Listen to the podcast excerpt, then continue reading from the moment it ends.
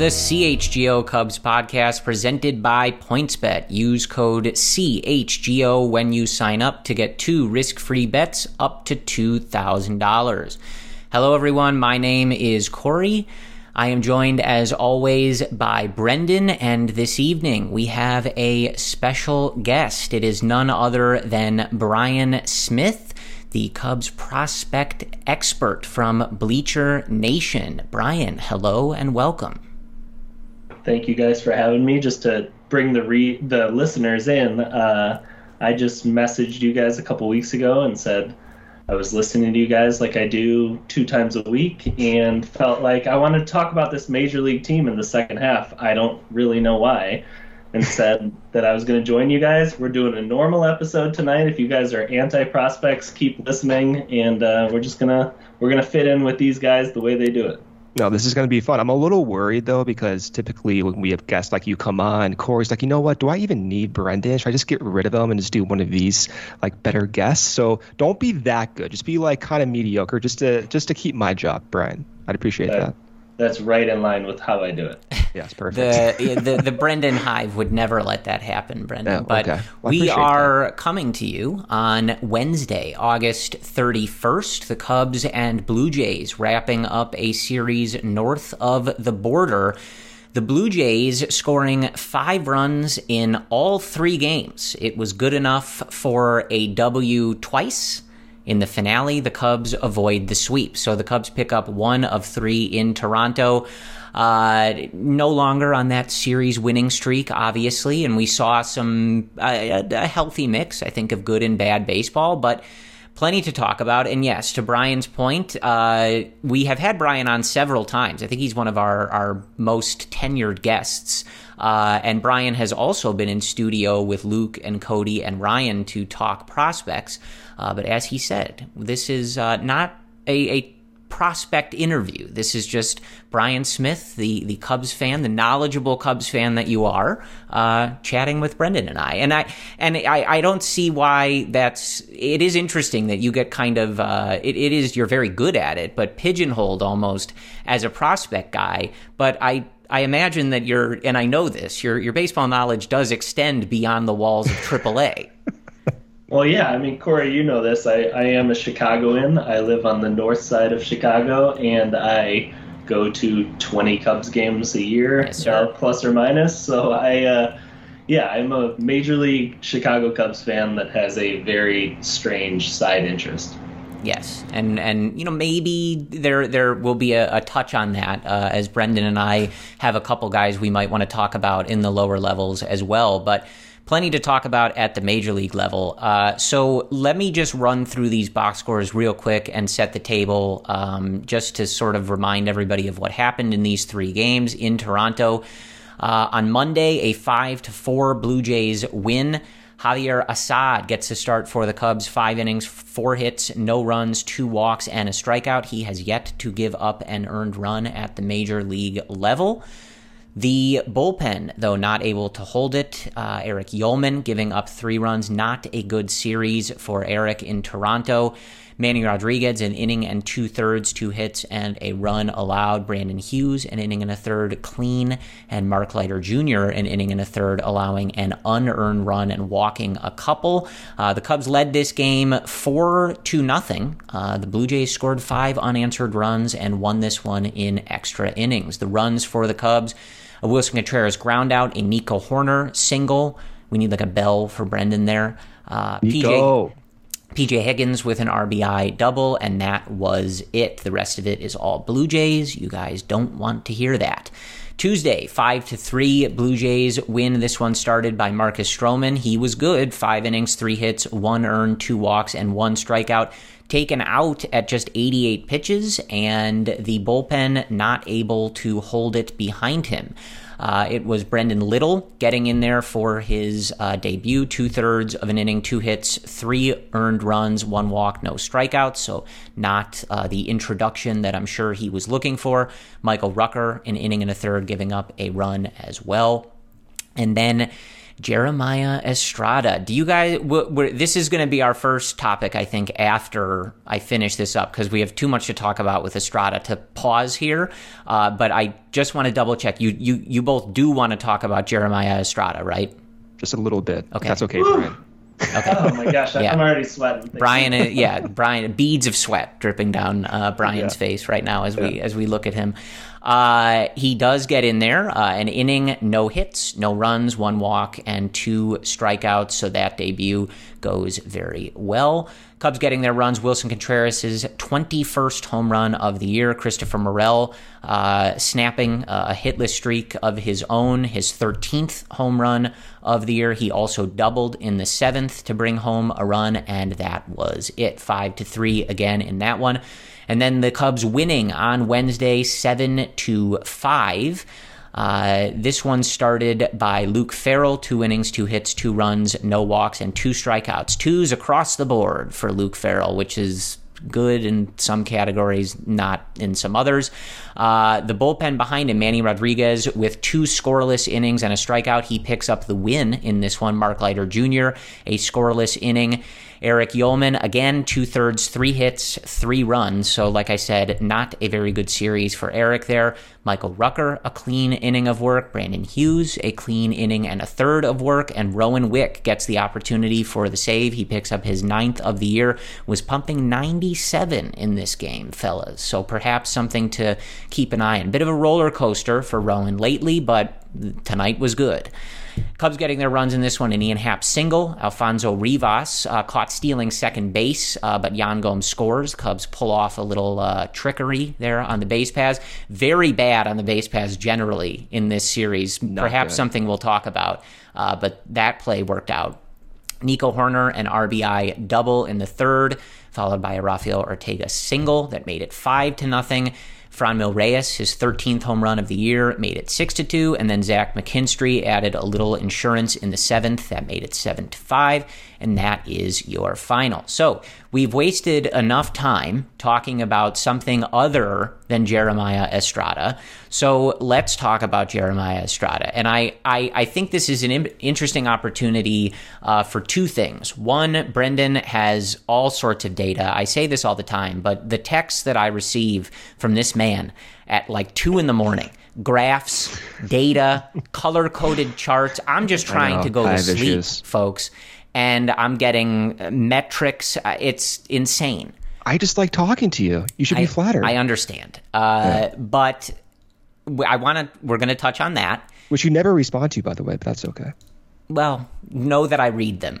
Um, But also, so I want to start with you, Bryan, because I think that Jeremiah, now, of course, this is just one major league outing, right? But when we look at the stuff, we look at how well he did at three different levels in the 2022 season, this kind of quick rise to the majors he feels like a really interesting spot to kind of talk about this pitching infrastructure. And we hear so much about the pitch lab and Craig Breslow and Tommy Hottovy and this and that. And sometimes there are folks that want to know, like, what does that look like, right? And Justin Steele's an example. Keegan Thompson has been an example, you know, getting guys like David Robertson and, and having the success that he has. Those are examples. But Jeremiah feels like a really good place to sort of pause and say, look at what the Cubs did with this guy in a in a short span of time and the results that they just got at the major league level. So can you talk to us uh, about Jeremiah's journey and, and how we get there and how it kind of reflects how the Cubs are developing pitching nowadays? Yeah, I think I think that leads it in perfectly because Jeremiah was a guy drafted in 2017. I think when the Cubs were you know, not great at developing pitchers. Uh, was injured for most of five seasons, pitched 40 innings over five seasons, and then come last year had some success in low A, but he was coming back from Tommy John, and to be honest, the fastball was like low to mid 90s. The changeup was really the only secondary pitch. He had a, he had some struggles finding a breaking ball after Tommy John, and then to Corey's point, the thing that sort of switched was this spring training. Uh, he was working with the high A group, the, the South Bend group, and he worked with the South Bend pitching coach, uh, Tony Kugel.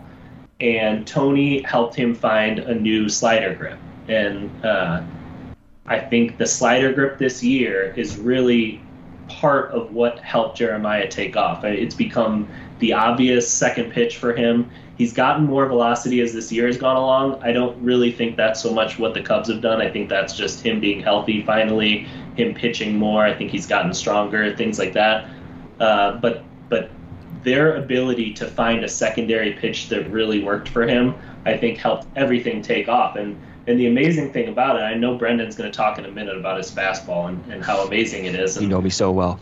Yeah, and the thing about his fastball that makes it really unique that when I've talked to guys uh, that were in the Cubs organization about him is that he's really behind all his pitches. So his fingers are really behind the baseball when he throws, mm-hmm. which is good for a fastball. It's terrible for a breaking ball mm. uh, generally speaking. So mm. it was a difficult thing to find that breaking ball. And, you know, the Cubs have the ability to go into a lab, not just in Arizona, they can do labs now in most of their minor league affiliates. And they can work and they can find grips. They found this grip, which is kind of like a, a little bit of a two seam almost grip that he throws a slider out of Mm. It works, and uh, and it's really taken off. But you know, I mean, Brendan, I'm going to toss it to you because I think the fastball really is the story here. Yeah, well, I'm looking at his fastball numbers right now, and I'm looking at the slider numbers side by side. And when you're talking about his ability to have his fingers behind the baseball and how that's bad for a breaking pitch, I'm looking at the difference in his spin based movement and his observed movement, which you can think of like that seam shifted wake. And with Estrada, he already has kind of natural over the top throwing action, which is great. Just from a spin um, axis, it spins at like 1230, like literally the, the clock, the time 1230 but it also moves in a way closer to noon, closer to 12 o'clock, based on that seam shifted wake. If you look at his slider, it's kind of doing the same thing. It starts off spinning at 9 o'clock, but it ends up around, this is only a few pitches, but it ends up around like 10.30 to, to 11. So it kind of makes me think that with his type of throwing action and his particular, you know, grip on pitches, it might be difficult to throw breaking pitches, and he's still maybe generating some suboptimal movement on that breaking pitch, but is still working enough. And I think I bring it up just because that's pointing towards that natural mechanics that he has that's conducive to a good fastball, but also emphasizing just how good the Cubs pitching infrastructure has been to make a breaking pitch like that work, given those natural characteristics. I think that's that's amazing. And then centering on that fastball, Bryan. Yep. Uh, you you mentioned it. Uh, I, I, tweeted out yesterday that he's probably like the best homegrown reliever I've ever seen. And as mm-hmm. I press send, I'm like, crap, am I missing someone? Like I probably made a huge mistake. I'm like exaggerating this. And I I woke up this morning. I'm like, you know what? I still I I believe that. And the data came out today, and his fastball from a stuff perspective rate as an 80 out of 80. That's yeah. like one of the best fastballs in Major League Baseball.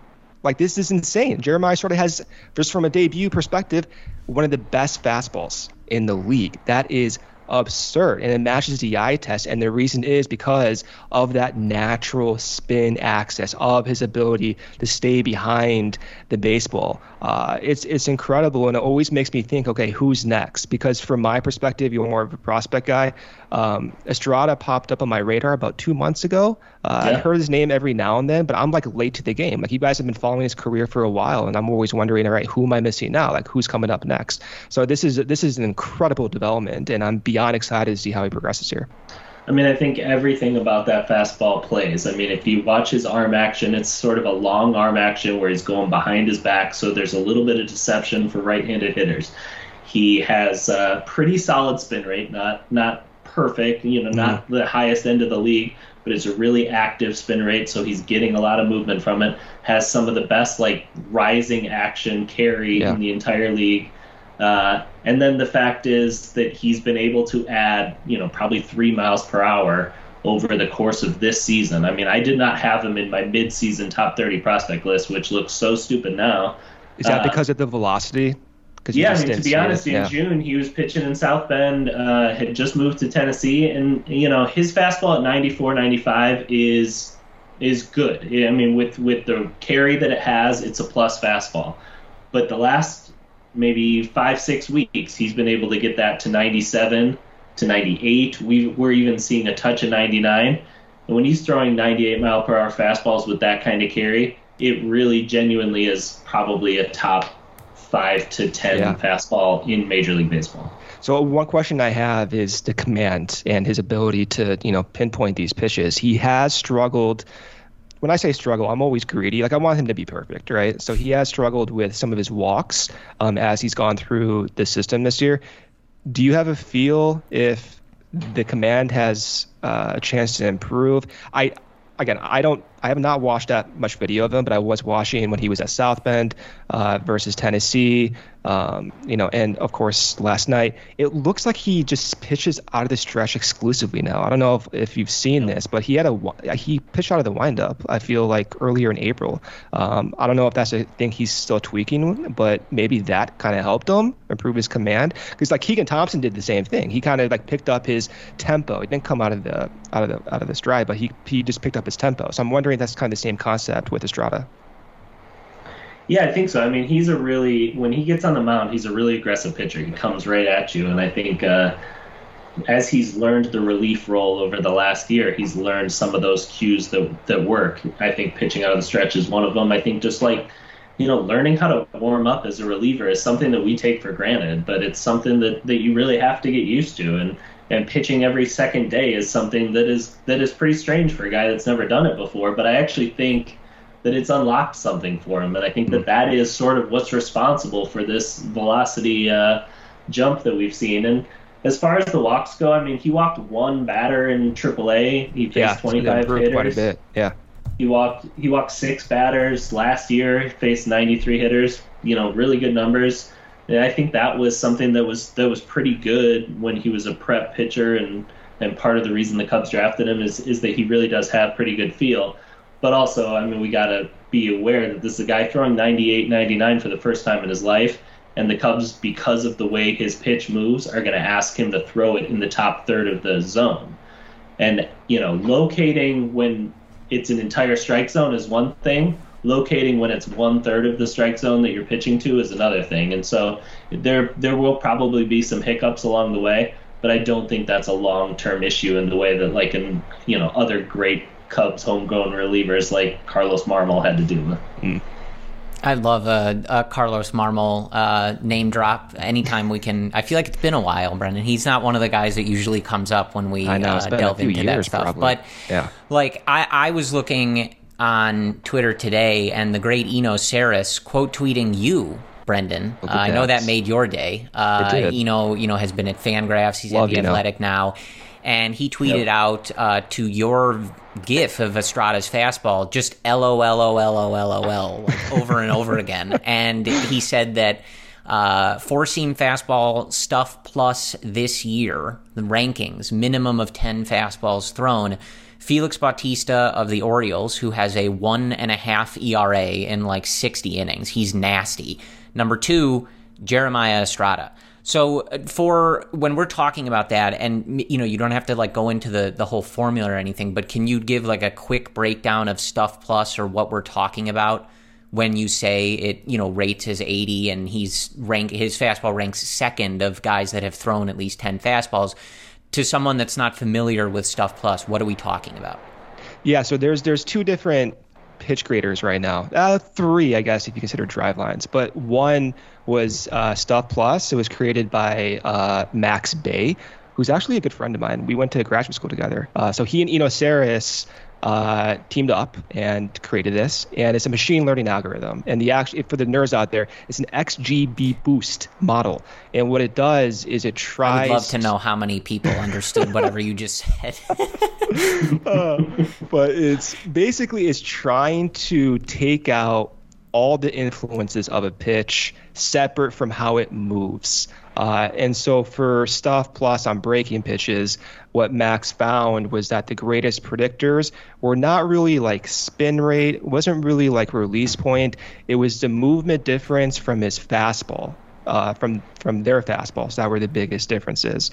So when you look at like fastballs now and not breaking pitches, some of the greatest predictors are in like induced vertical break, and for Jeremiah Estrada, he rates so well because he had about 21 inches of induced vertical break. So that means that it's going to really uh, uh, first off, it's going to spin in a way that's not going to dive. It's going to kind of like maintain a stable trajectory. It's going to be very difficult for hitters to pick up. It's going to move on hitters really fast. So when you feed all this data, all this Statcast data into a computer, it's going to look at spin rate, release points, it's going to look at um, uh, spin axis, it's going to look at uh, horizontal movement, vertical movement, everything, and try to parse everything out and predict the expected run value. So the difference in run uh, run probability before and after a pitch, and it's going to find that difference and those characteristics of each pitch that give the greatest reduction in run value. And so that is what Stuff Plus or the stuff graders do. It's the difference from pitch to pitch between um, individual pitches and those characteristics that drive it, independent from command. If that makes well, sense. Well, I think I mean I think part of it. I mean, if we distill it down to the most basic thing, right, is that Estrada's fastball looks like it rises as it goes. Exactly. And, yeah. it, and it looks like it rises, you know, more than almost anyone else in baseball, and it looks like it rises at 99 miles an hour. So, I mean, you can see it right away, right? Like just watching him, say, all right, that pitch is different. Something about that fastball, it looks different to me. And to your point, Bryan, it doesn't. It kind of looks like I don't know if you ever dropped a basketball from like a bridge, but if you do that, it kind of like spins like upwards. It looks like it's like a like a frisbee or something. It's kind of like the same type of like uh, physics. If you will. I'm not a physicist. Bryan Bryan told there. me that in his free time he likes to drop stuff off of bridges. Look what it up of... on YouTube. Look okay, I was YouTube. gonna I was gonna invite you to go over and drop something off a bridge. Tomorrow. Yeah, I mean, you guys want to go by the highway and start throwing basketballs? I mean, what on earth was yeah. that? But um, Look it up on YouTube, Corey. I'm telling I, you the thing. I, I hopefully between Brendan and I think Bryan's addition that helped. Uh, Brendan, I'm not quite sure you understand what like breaking things down to like you know the layman level is. That was still pretty nerdy, but hopefully you get the idea of like stuff plus and that kind of stuff. But Bryan, listening to you kind of talk about Estrada's journey and some of the changes and, and kind of how we got here. The not only watching Estrada, but what really stands out for me is this is really and it's it's not just this year, right? This has been a process that's been building, but this is uncharted territory, really, I think, for the three of us. Like there were periods in our lives, right, where the idea of the Cubs doing this with a pitcher was just not something that we would be talking about. It just wasn't happening. And what's exciting is that it feels like some of these guys are just the beginning, right? Almost like a, a dam breaking, almost, right? Like you look at some of these other levels in the minors, and not to get, you know, too prospect heavy, right? But like, you feel like you keep hearing some of these names, and Estrada is not the only guy that is making these strides and, you know, pumping gas and developing new pitches. And it just feels like this is the beginning of a point in the Cubs organization, or maybe not the beginning, but, you know, not the peak, right? We're headed toward the peak of where we get to a point where the Cubs are one of those teams where they're calling up a bunch of guys that are coming up out of their bullpen or joining their rotation where other teams are like, whoa, who is this guy and where did this guy come from? Which is something that I think we've all been pretty jealous of of other teams in the past. Yeah, I mean, you guys have been talking about Justin Steele so much in the last couple weeks and the breakout he's had, but and and Keegan Thompson for this season as well. But you know, those breakouts have largely happened at the major league level. So it's very easy to be like, okay, Tommy Hottovy must be some sort of wizard that took these guys and, and turned them into Brendan good pitchers. thinks so, yeah. I think so. but Jeremiah's almost, if you think about it, sort of the first one that's come directly from the minors and had that sort of debut where we're like, yeah. holy shit, something's happening at the minor league level too that's special. And uh, and I think you're right, Corey. I think that we are going to see a lot more of it. I think if the Cubs are competitive next year, we're going to see them, um, you know, take a few starting pitchers that have really good raw stuff, and in September shove them in, and all of a sudden you have a guy like Daniel Palencia throwing 102 out of the bullpen in September, and, and all yeah. of a sudden we have one of those guys that we're that we're like you said, looking at other teams and saying, why can't we do that? I think I think we are now seeing that we can do that and that and that pretty soon here we will do that. I know. I, lo- I love hearing that. Okay, quick break here from our sponsor, PointsBet. PointsBet Sportsbook is counting down the days until the football season with a new offer every day until the season kicks off. From now until September 8th, PointsBet Power Hour will, will unlock a new daily offer from 12 to 1 p.m. Central. Sign up for PointsBet now using code CHGO to also get risk-free bets up to $2,000. Don't miss out on your chance to get daily access to free bets, boosted odds, and so much more now through September 8th. But that's not it. If you make a $51 or more first-time deposit, you'll receive a free CHGO membership, which unlocks all of our web content, and you'll even get a free shirt of your choice from the CHGO locker. Download the PointsBet app today and use code CHGO to take advantage of this limited time offer. Don't just bet, live your bet life with PointsBet. If you or somebody you know has a gambling problem and wants to help, call 100 Gambler for cross counseling and referral services. Second break here from our sponsor, FOCO. Chicago sports fans, your home for the best Chicago sports coverage is partnering with a leader in sports merchandise and collectibles. CHGO has teamed up with FOCO to secure your access to the best collectibles and gear around around, whether it's Bears, Cubs, White Sox, Blackhawks, Bulls. FOCO will have something for you, your kid, a friend, or a loved one. Looking to get some new gear, collectibles, or accessories? FOCO has officially licensed gear for men, women, and kids with everything from bobbleheads to swimsuits to Crocs. FOCO has you covered with the best Chicago merchandise of your favorite team. Head on over to FOCO.com for all non pre-sale items, use the pro- promo code CHGO for 10% off. All right, guys. So uh, let's talk. Uh, you know, we saw Javier Assad in there again. Uh, goes another five innings, doesn't give up a run, just 80 pitches. Uh, but you know, we're in this period where we have so many guys now. Um, you know, just given the way that things have played out, and we're certainly waiting for some more um, you know, kind of getting their their trial run here. And at least so far, uh, you know, for Assad not giving up a run in his his first two outings here, I would say that uh, Bryan, that's a pretty good place to start.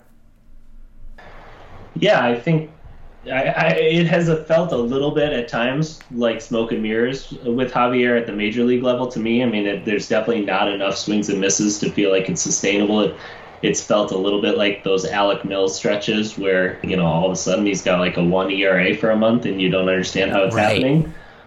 But I do think when you when you look at the data, Javier does something the Cubs I think value more than a lot of organizations, which is that his stuff moves horizontally more than most pitchers.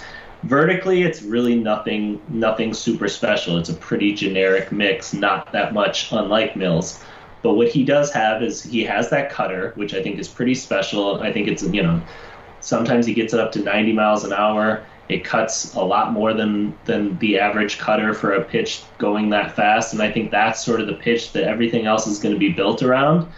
And then uh, he's got he's got sort of that cut ride four seam fastball that the Cubs are teaching a lot more.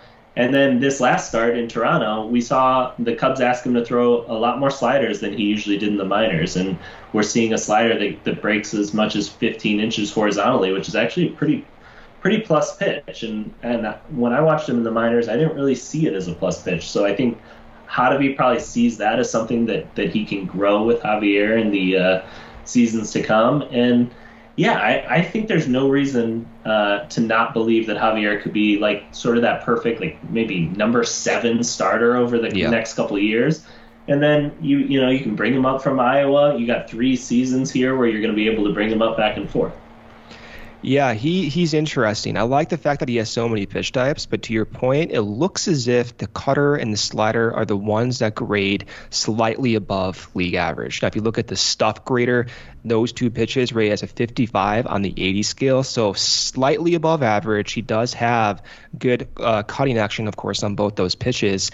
I, I like the fact that he's still young and still perhaps malleable and can develop and maybe optimize some of those pitches, maybe even with like Moscow's here in the next year or two. But the the fact that he's on this team and contributing to innings right now, and maybe even as a seventh starting pitcher next season, uh, that personally excites me. I've been following the Rays this year and looking at how they have used their yeah. pitchers, and they, they they're like top heavy with some really like formidable starters. But then they also have a group of pitchers that have been in games about 50 times or so, and there were like seven to 10 of those have been starts. And so I look at the Cubs group right now. I look at Justin Steele and Keegan Thompson and Alzolay. Hopefully, we'll get some innings this year. I'm being optimistic, perhaps. I don't know.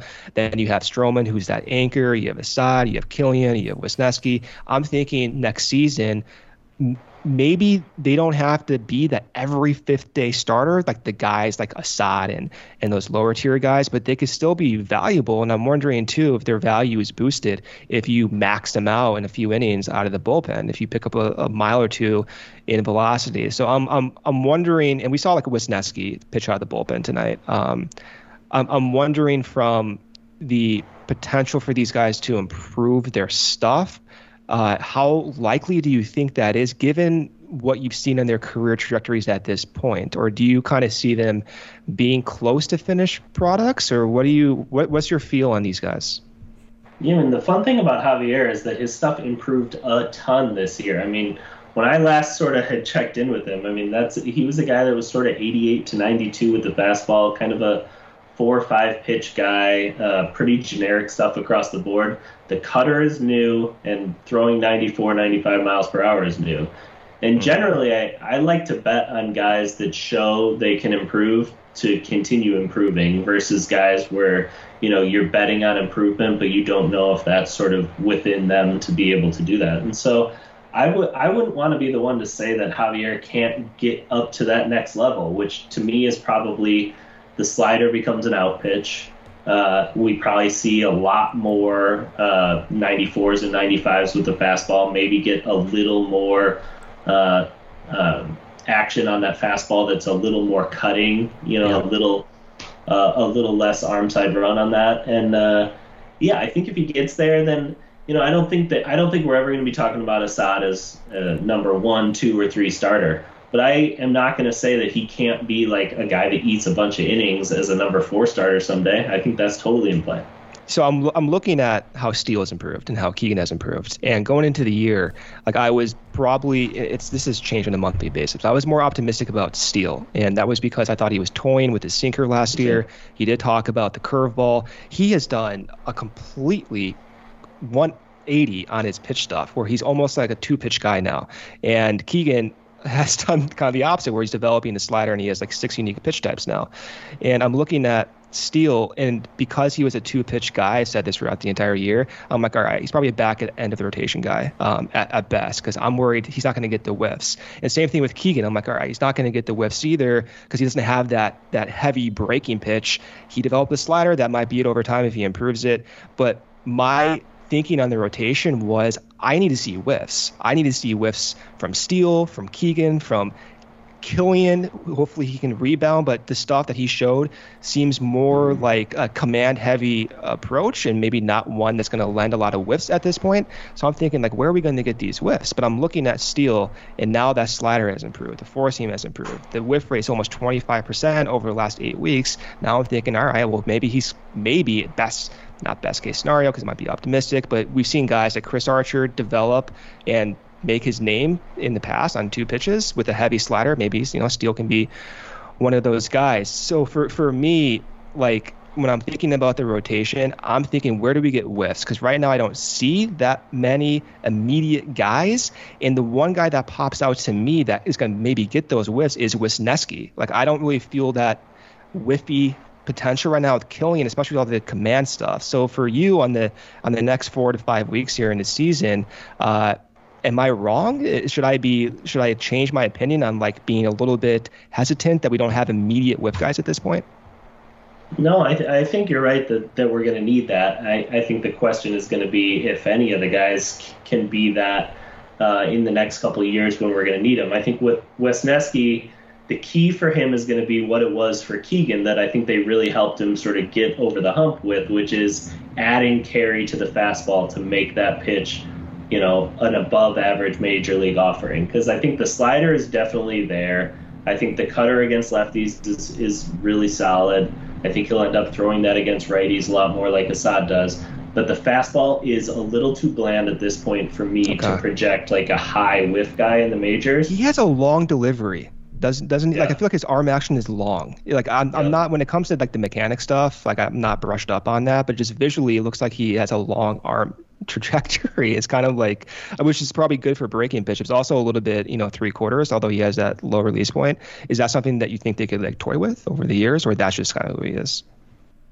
Yeah, I don't know that that they're like huge. Uh, the pitching development team is huge on changing arm actions. That's not something we see a ton. And, you know, Estrada, who we talked about earlier, somebody yeah. with a pretty long arm action. They did just do that with Ryan Jensen in the minor leagues. I was thinking about Ryan Jensen on that. That's why I brought it up because he was that yeah. long guy too, and now he's a little bit shorter and apparently having some success because of it.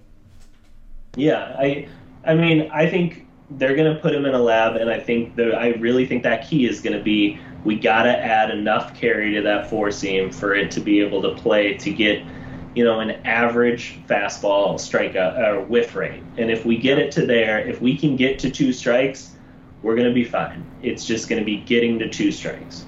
Yep. Yeah, so I want to talk about uh, Wesneski at least a little bit more in a second, but uh, to the back to the conversation about Assad. You know, we talked in the last episode about the value, kind of like you were alluding to, Bryan, of those number six, number seven, number eight, wherever you would slot them in, like those guys that come up and eat innings. And obviously, this season has not been a competitive one for the Cubs, but you do you are able to still wonder like okay, well like if Adrian Sampson was not able to put together some decent starts and Drew Smyly wasn't this good and you know some of the other guys that we've seen fill in like who was going to eat those innings right? Like you were going to have a bunch of one inning you know we saw just a couple innings from luke farrell uh, in the finale in toronto and like that's fine for a fill in it is what it is. It's a tough position. But 162 games, it gets difficult to allot those innings and keep guys fresh and focus on their development if you don't have the number six, number seven, number eight starter in a competitive year, guys get hurt. We saw it with half the Cubs rotation, basically. Stroman's missed time. Steele is okay. He's to, you know, come back soon, but he, you know, was just dealing with something. Keegan's dealing with something. Hendricks is out for the rest of the year. Alzolay's working his way back. Wade Miley has been hurt this whole time. Like, this stuff happens. And in a competitive year, you need those guys to step in. So if Assad is able to do that, that's a useful thing. And it's a productive use of the Cubs' time here in 2022 to get these guys some major league experience, let them tinker a little bit, let them kind of work on things. And he, he, he didn't pitch in this series. I do just want to read this one quote from Drew Smyly, because uh, we've talked about him, you and I, Brendan, about you know maybe bringing him back. He's got that uh, mutual option but having that depth and the importance of that depth. And I, I just love this quote. It's just an easy way to bring this up. He said, Summertime in Chicago, Wrigley Field, it's just more fun, the home games here. The fan base, there's way more positive energy. Some places, it doesn't matter how good you are, people may hate you.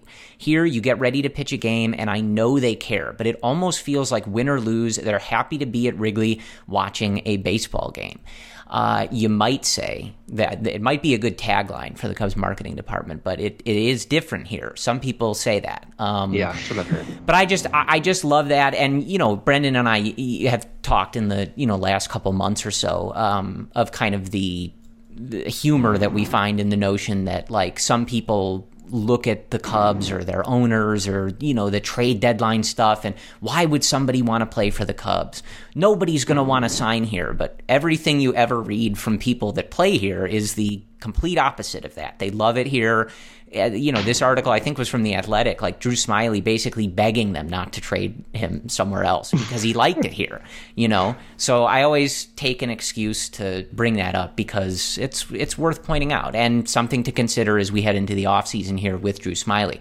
Uh, but going back to Wesneski, uh, he pitched five scoreless innings out of the bullpen for the Iowa Cubs on Wednesday night. Just one hit, uh, faced one over the minimum, and in his last three outings, this stat coming uh, from the broadcaster Alex Cohn from the Iowa Cubs, 15 innings pitched, four hits, just one earned run, which is good for a 0.6 ERA. Um, what I we've talked about Wesneski a little bit, and I know you guys just touched on it a little bit there, but the one thing uh, that I just wanted to get your thoughts on, Bryan, and you know we've kind of heard them talk about this, and we've certainly seen them do it before.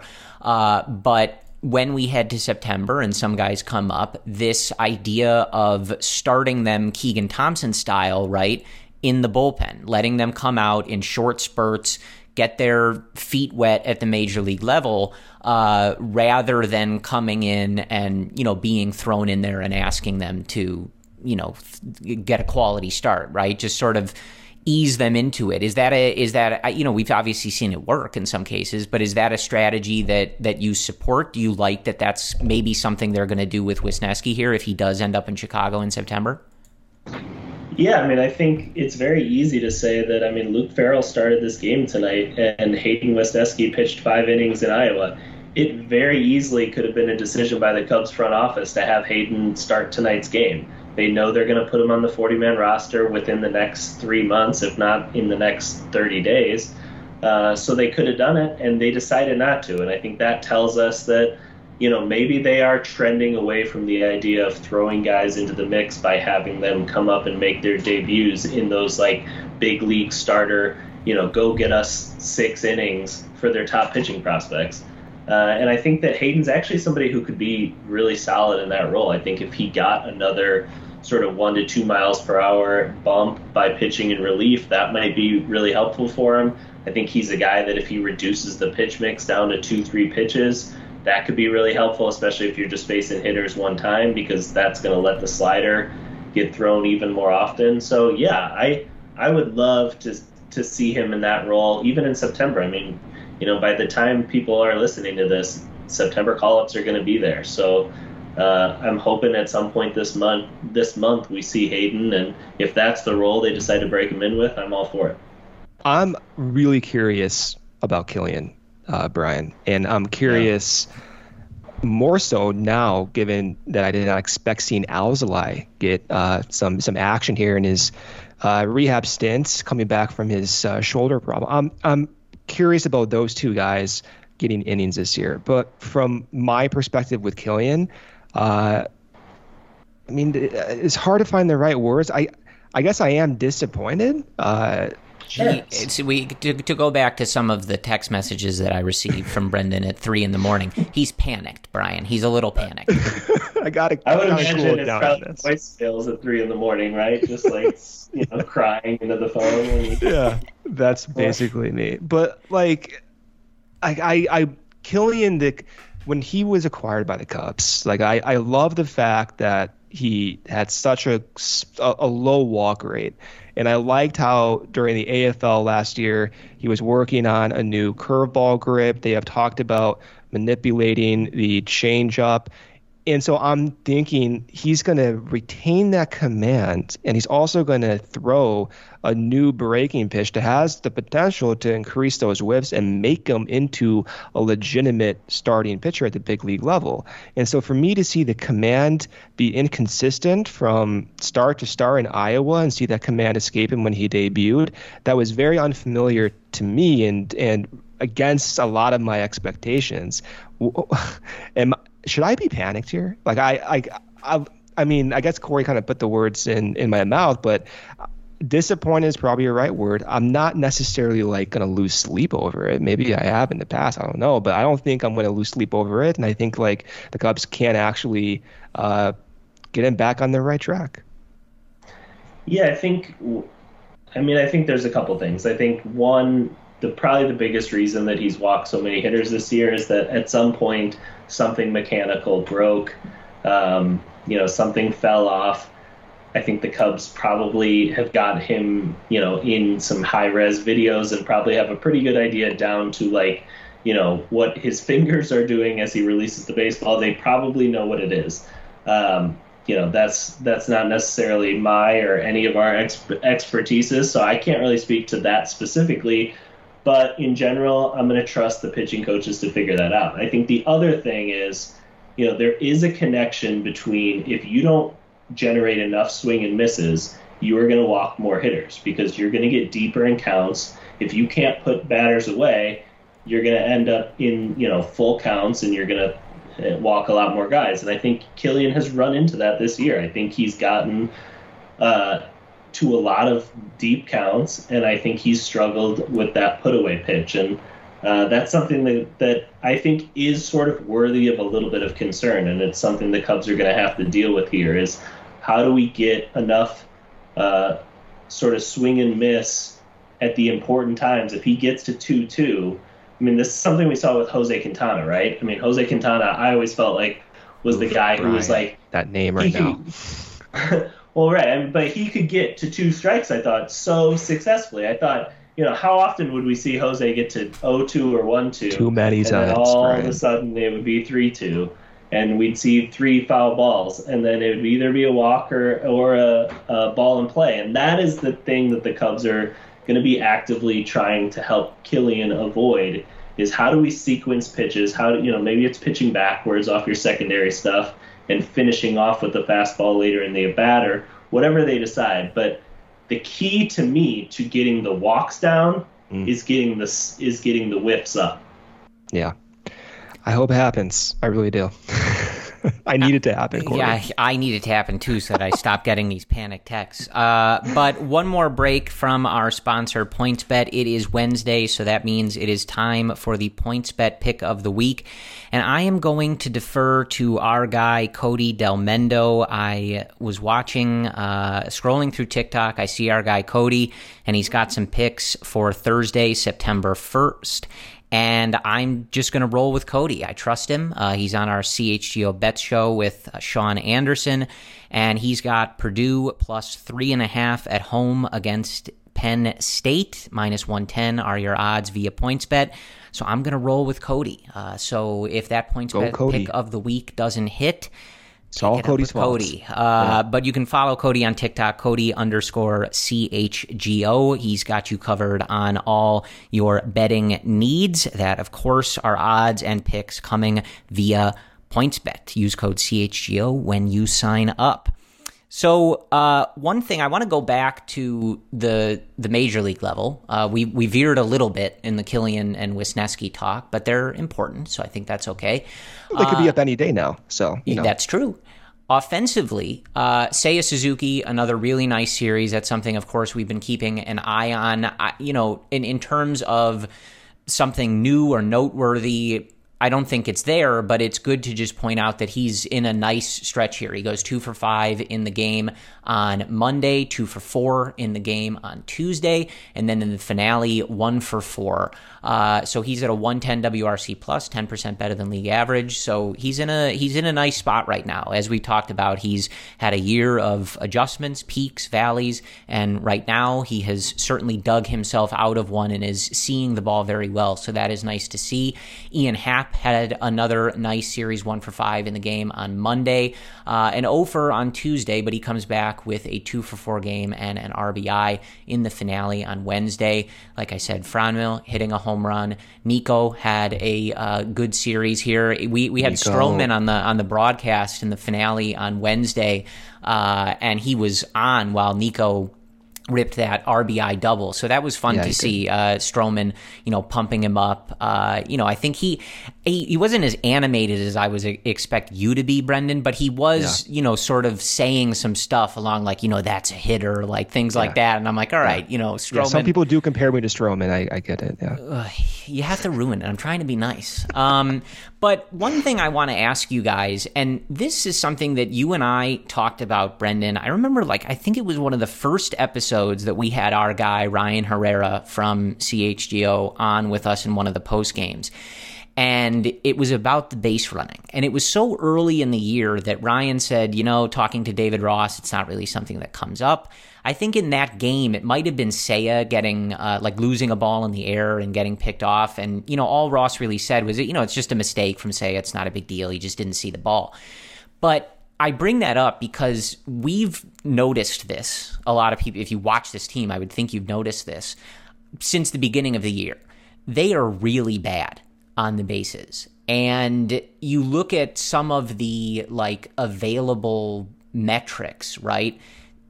Fangraphs, their base running metric, the Cubs are one of the, I think they're the the ninth 21st best. It's it's difficult to say it. this. I know the math. Yeah, yeah yes, math better than I thought. To be yeah. honest, the, the, there there are only nine teams worse than them. It's it's difficult to phrase that correctly.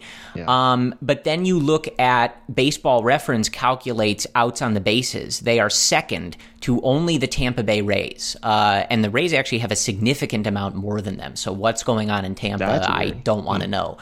Um, but I, I guess my question to you guys is like in a team that isn't competitive, it it doesn't seem like the biggest deal, I suppose. And you look at this list, like outs on the bases, the two teams behind the Cubs are the Dodgers and the Braves, right? So good teams have problems on the bases as well. If you're forcing the issue, if you're trying to steal bases, take They're also bases. on base more though too. That's you know? true. Yes. Yeah. Uh, but like is this something that you guys notice is this something that concerns you and i know brendan you and i talked briefly about this like I've been pretty non-committal about my feelings on David Ross. I don't hate his managing, uh, you know, I strategy. Like I thought he's done a good job. I, I, don't love it. I wouldn't say I love it either. I I think it's fine, and he's had some really difficult hands his entire managerial career.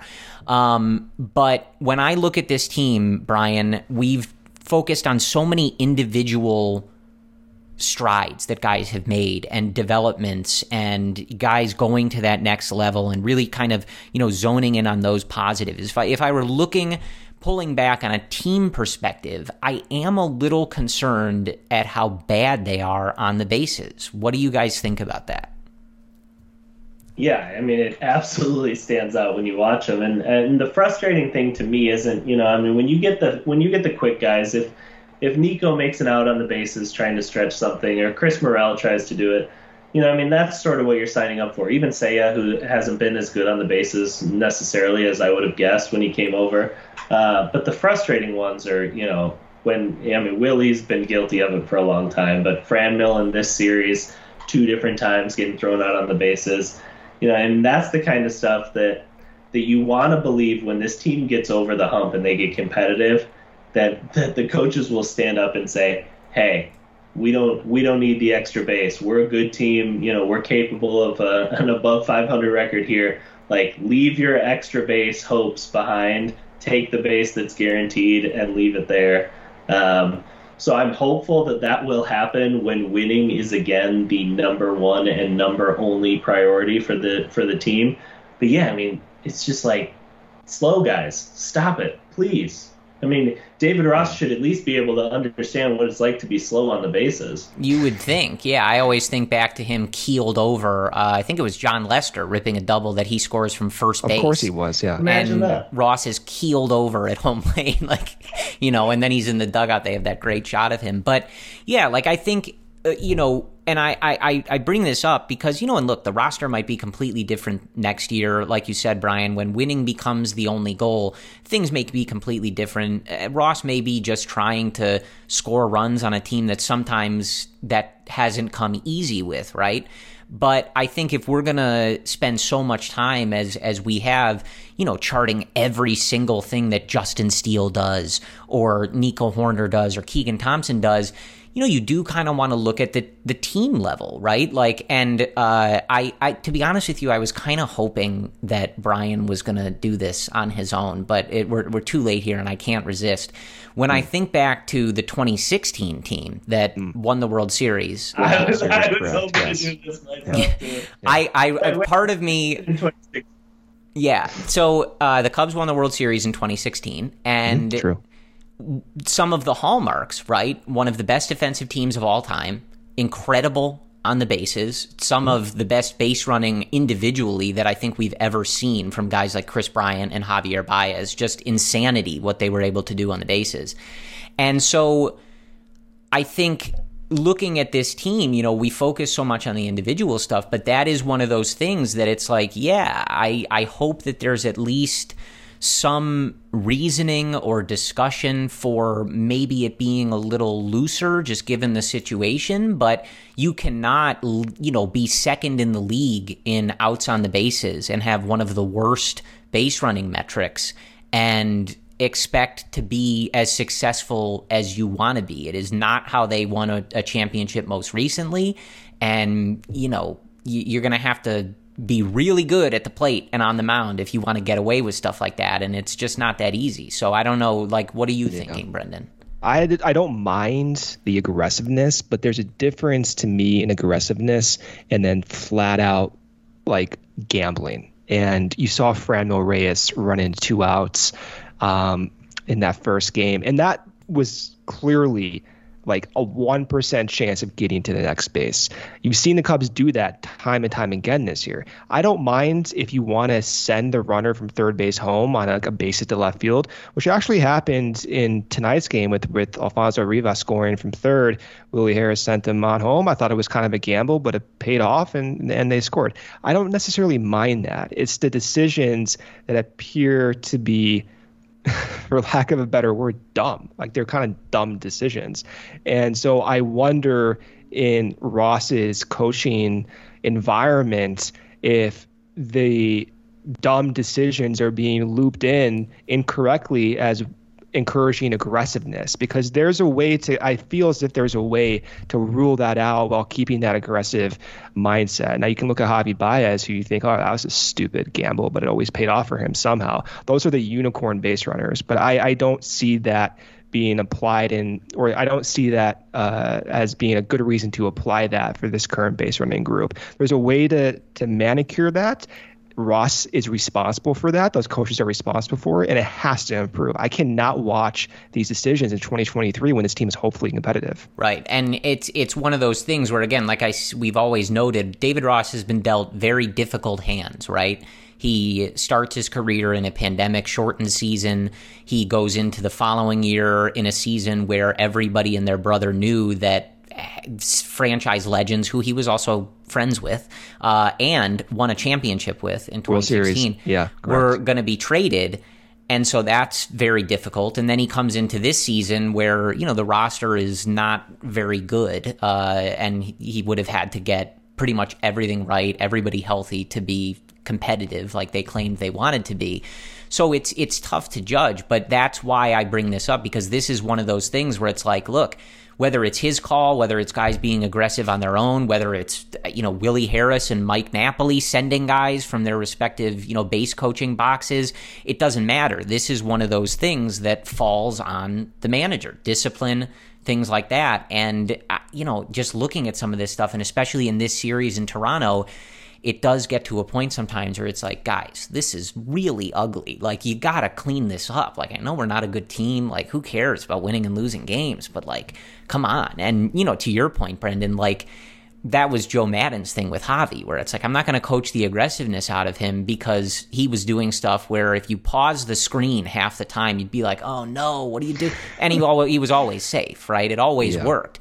But like you said, he's one of one. Like nobody yeah, else is doing that. I, I always do suspect, like I know, uh, Bryan, you brought up Willson, but I think Willson spent too much time with Javi. I oh, think. he for sure thinks he's Javi. yeah. There's no doubt about he, that. Will, I love Willson to death, but he has a little bit of this belief. You could tell that he and Javi are like this, and they can just kind of do the same stuff, and it is not true. Uh, that is definitely just not the case. Um, yeah before we finish up and, and preview this uh, series this weekend, Bryan, uh, on Tuesday, we did see one Brennen Davis launching a home run in AAA. I mean, you know, he's obviously just got back to AAA, and we'll see what the Cubs decide to do here, uh, you know, with the rest of his season and in the fall and stuff like that. But uh, you know, as as a as a prospect guy at your core, that had to just feel unbelievable to see him get back there that quickly and hit a home run as soon as he did. Yeah, I mean it's th- those kinds of players that can go to a futures game and hit two home runs and can, you know, come back from a long layoff and in their first AAA game hit a home run. I mean, those are the kind of guys that that you just know sort of rise when the rise when the lights are brightest. And when you see that from your top prospect, that that just gives you sort of extra juice in, in believing in those types of guys. So one last topic very quick here. I want to get your thoughts. I've been talking about it a lot. It's the outfield situation in playing time. You look at Nelson yeah. Velazquez, you look at Seiya, you look at Ian, you look at Brennen Davis, you look at so so many guys. I'm wondering how this works out uh, for 2023, and I'm wondering what the playing time looks like from here on out. For me, I feel if I had to bet, you can put it on PointsBet. Maybe we can make them do this. Like, what are the odds one of these current AAA MLB swing guys. You can uh, it's, not the right word, but Nelson Velazquez kind of in that group right now. Like, is he going to play more? Is he not going to play more? I think one of those ends up getting like traded this offseason because you have a kind of a, a flurry of mid-tier prospects, a high volume of that, and maybe needs elsewhere. But I'm really trying to understand like how they end up mixing up the playing time, especially with Morel uh, as well, getting some yeah. chances in, in center field what do you want to see? Like, I want to see Nelson Velazquez, but I also want to see, you know, consistency in the outfield. And I'm also worried about the defense of center field. I'm worried about Nelson's defense of center field. I'm worried about Christopher Morel's defense of center field. He's not a natural center fielder. What do you want to see the outfield look like in the next four weeks? Yeah, you know, I probably at some point here I probably would have sent Nelson back to Iowa and I would have had him mm. just get every day at bats for the next month. I you know, to me that might have given you more information than what you're getting right here. It's going to be hard for me to trust whatever sample we end up with with Nelson and by the end of the season and, and feel like I know who he is as a major league baseball player. I feel like I actually would have had a higher degree of certainty if we had the long AAA sort of if we got past the sample size part of it and we had like a real track record there to to sort of speak to those swing and miss issues. So yeah, I mean the next four weeks, you know, I mean the nice thing is like, you know, Brennen is just going to be in Iowa. You're gonna you're gonna play him in Iowa. It's going to be fine. I'd like you know if if Nelson's going to be there, I think you have to get him at bats. At this point, you know, you guys have said it before. Like Rafael Ortega, you know, we all like him. He's done some really good stuff but like the point of playing him on an everyday basis, it's it's sort of hard Makes to no see. Sense. I think. Yeah. I, I, mean, I think to me the most important player for the last month of the season. I don't know how you guys feel is Seiya. I think yeah. we've started to see it in the last week. Him him have a lot more success, sort of controlling the, the strike zone, uh, hit the ball a lot harder. I mean that when I look to the outfield situation, it has to sort of begin and end to me with like, one, are you keeping Ian Happ for 2023? And two is Seiya Suzuki a guy that you can count on to be you know maybe even like a six hitter on a good team? Mm-hmm. and that I don't know that we have like a firm super confident answer. That's the one that I would like answered in the next month. So Bryan on Seiya um where would you like to see him finish the season where you might be comfortable in that regard? So like let's say he finishes the year with a similar line to what he has now 258, 332, 420. 327 weighted on base average and a 110 WRC plus. How are you feeling about that for his rookie season? Do you want to see some improvement in that in this last month? Would you be okay with that? How would you feel if we kind of finish things here? Yeah. No, I just like to see, I think, more consistency on a week to week basis in what in how the skills are translated in Major League Baseball. You know, when he got back from that injury and we saw him walk what two times for for four or five weeks there, mm-hmm. it just didn't feel like the guy that we saw in April. So if he plays this level of baseball for the next month and it's a consistent sort of this is the stat line, then I think we'll be able to say, hey, this is what we can expect going forward.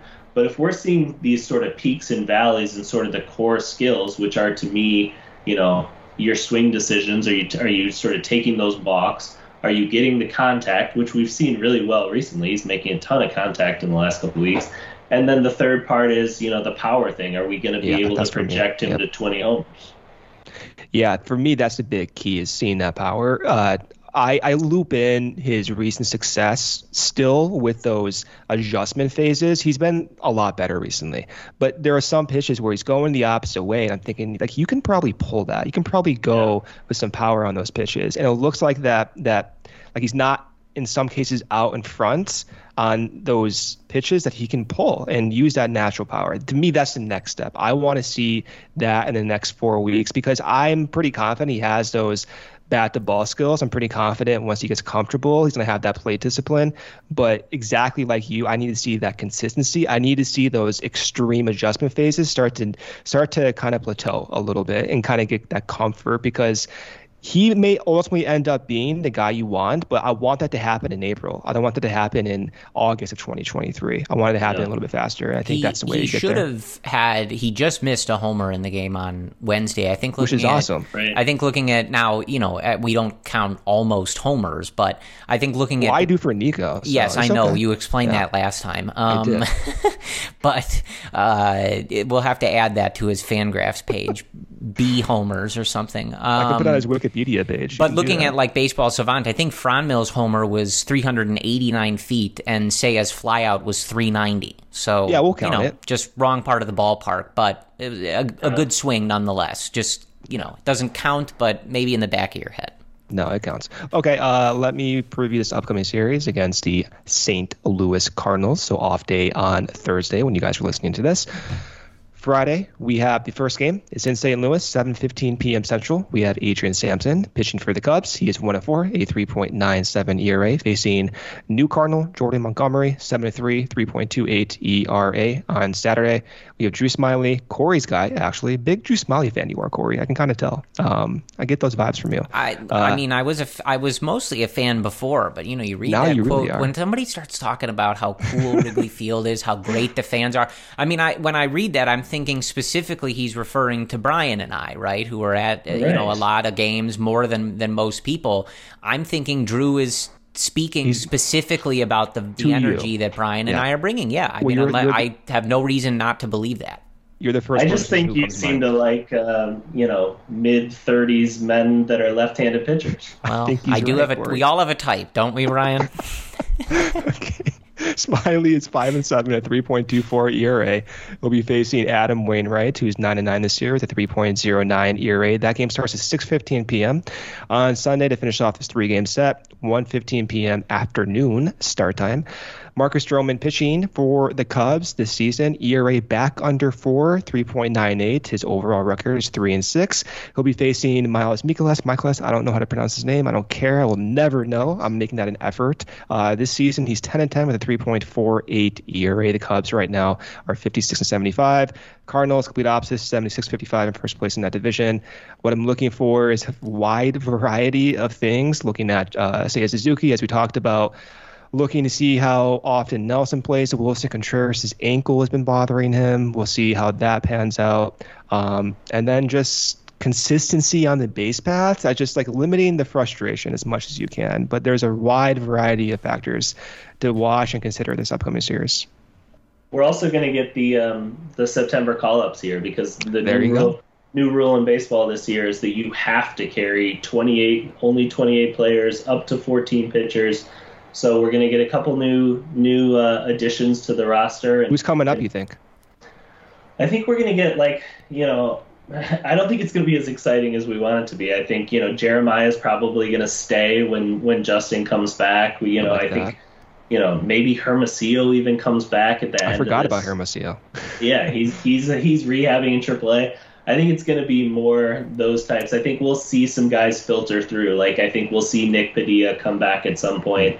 I think we'll see. Uh, I think we might see Wesneski like come up for a minute and then go back down. So I don't think we're going to get any sort of top prospects for prolonged stretches besides more Jeremiah Estrada, which means more Brendan talking about uh, active spin rates in Can't September, wait. which is what Corey's always dreamed of. That's exactly what I'm looking for. How about in this series, you know, other than that in St. Louis, Bryan, like, and, you know, I, you mentioned – Seiya being kind of top of mind. But as we head into September, not even necessarily this series with St. Louis, but some of the stuff that you've really just got your eye on.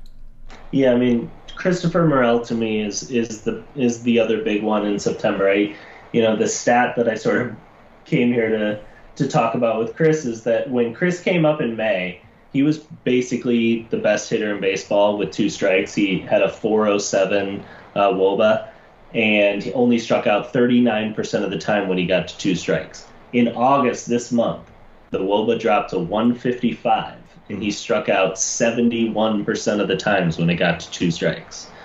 So that to me is a real key for September. Is that that guy that we saw when he came up, he would get in that crouch with two strikes, and it felt like he was so hard to finish off. That has sort of gone away here, and we're going to really need to see uh, him be a little harder to, for pitchers to finish off here in the next uh, couple weeks to to have confidence that he's an everyday guy in 2023.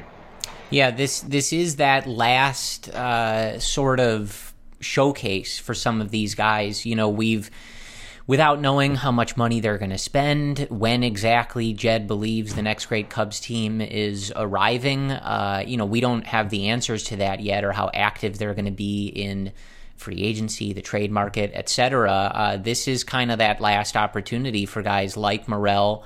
Um, you know, we talked about Velazquez and his playing time.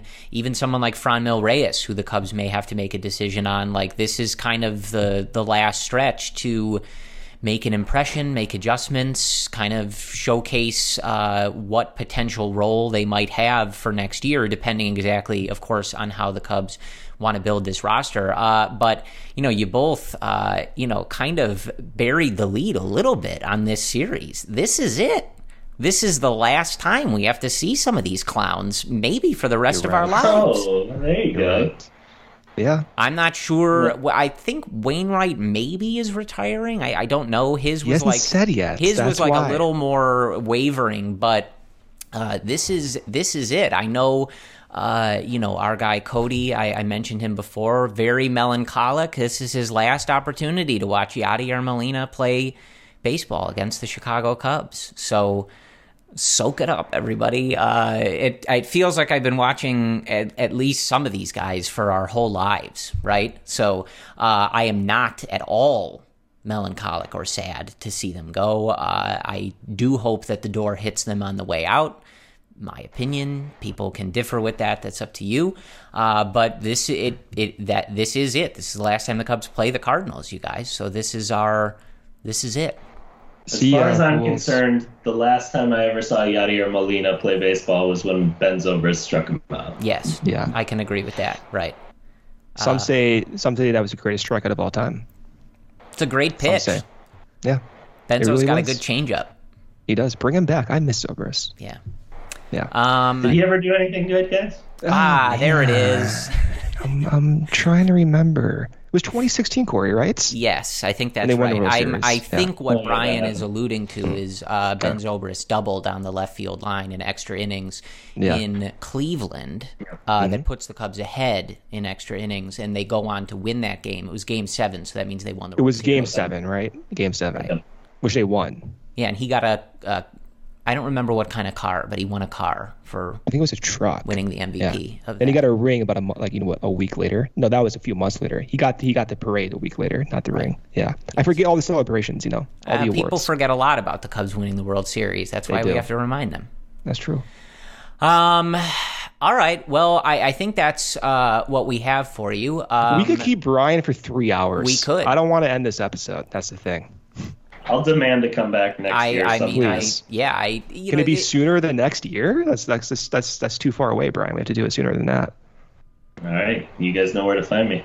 All yes, right. uh, but I, I will give you the opportunity here. I, we have mentioned you a lot, as I said. You've you've been on with us throughout the years. Uh, before CHGO, you were in the studio with Luke and Cody and Ryan, so you're you're in the CHGO family as well.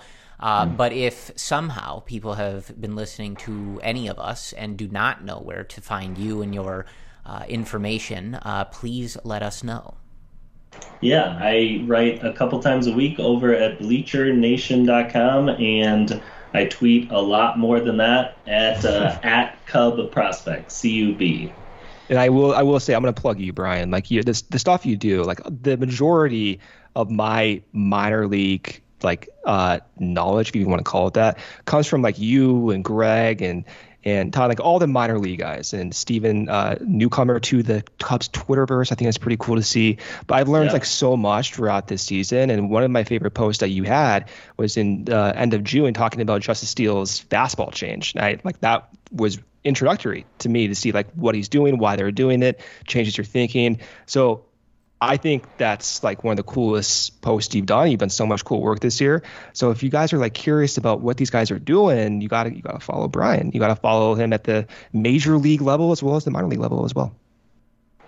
Thank you, sir. That's a, that's well, better and, than I was going to do. And I I will uh, come in with just some pretty specific Chicago uh, speak that I Brendan will not get. Uh, but what? Bryan will. I, I do just want to let Bryan know that uh, I am going uh, on Sheffield to Panes Bread Cafe there we go. tomorrow for lunch uh, with friend of the podcast Ryan Tomier. So uh, wow! I thought you I would not just uh, do that on air. Let right Bryan know that Bryan is a is a big fan of Panes. It's great. Big. They make their own bread. Sandwiches are great. Uh, I know that's not. we're, we're going to end this about, podcast right but now. But it's we're, like we're you know, it's like this. a mile or less from Wrigley Field. This counts as as Cubs related chatter. So. Either way, uh, if you guys are listening to this on Thursday, enjoy your off day free of the Cubs and their bad base running. Uh, get ready to bid farewell to some of our foes uh, with the St. Louis Cardinals this weekend. Brendan and I will be back with you on Sunday after the Cubs wrap up those three games with the Cardinals. And we are in the home stretch, folks. The season extends into uh, that first week of October this year, uh, but it's when you're listening to this, it is September. So we are in the home stretch of the 2022 season. It has been uh, certainly an up and down one, perhaps mostly down. Uh, and there are plenty of times where I think most of us wish we were not sitting and watching Chicago Cubs baseball, but there will come a time in about a little over a month where we'll have nothing to do, nothing to yeah. nothing to talk about. Enjoy the pain. Well, I guess now. the Arizona Fall League. Uh, I'm trying, Bryan. I'm trying to get uh, Brendan to let me, uh, you know, stay with him in Arizona. Yeah. Um, yeah. I'm working. We're not having that. it. Yeah. Well, when you invite me to discount codes for traveling out there, that oh, you guys man, Bryan. Hopefully soon. You know, hopefully when uh, spring rolls around, we'll see what happens and who wants me to say what. yeah, we got to talk. It to is the, beautiful in Arizona. Some people might. we got to talk that. to the higher ups at CHGO. Yeah. But yeah. Uh, as always, uh, we appreciate you guys listening. Don't forget to use that code CHGO when you sign up at PointsBet to get two risk-free bets up to two thousand dollars. Thank you to Bryan Smith of BleacherNation.com for joining us tonight. We will talk to you again on Sunday, and as always, go Cubs.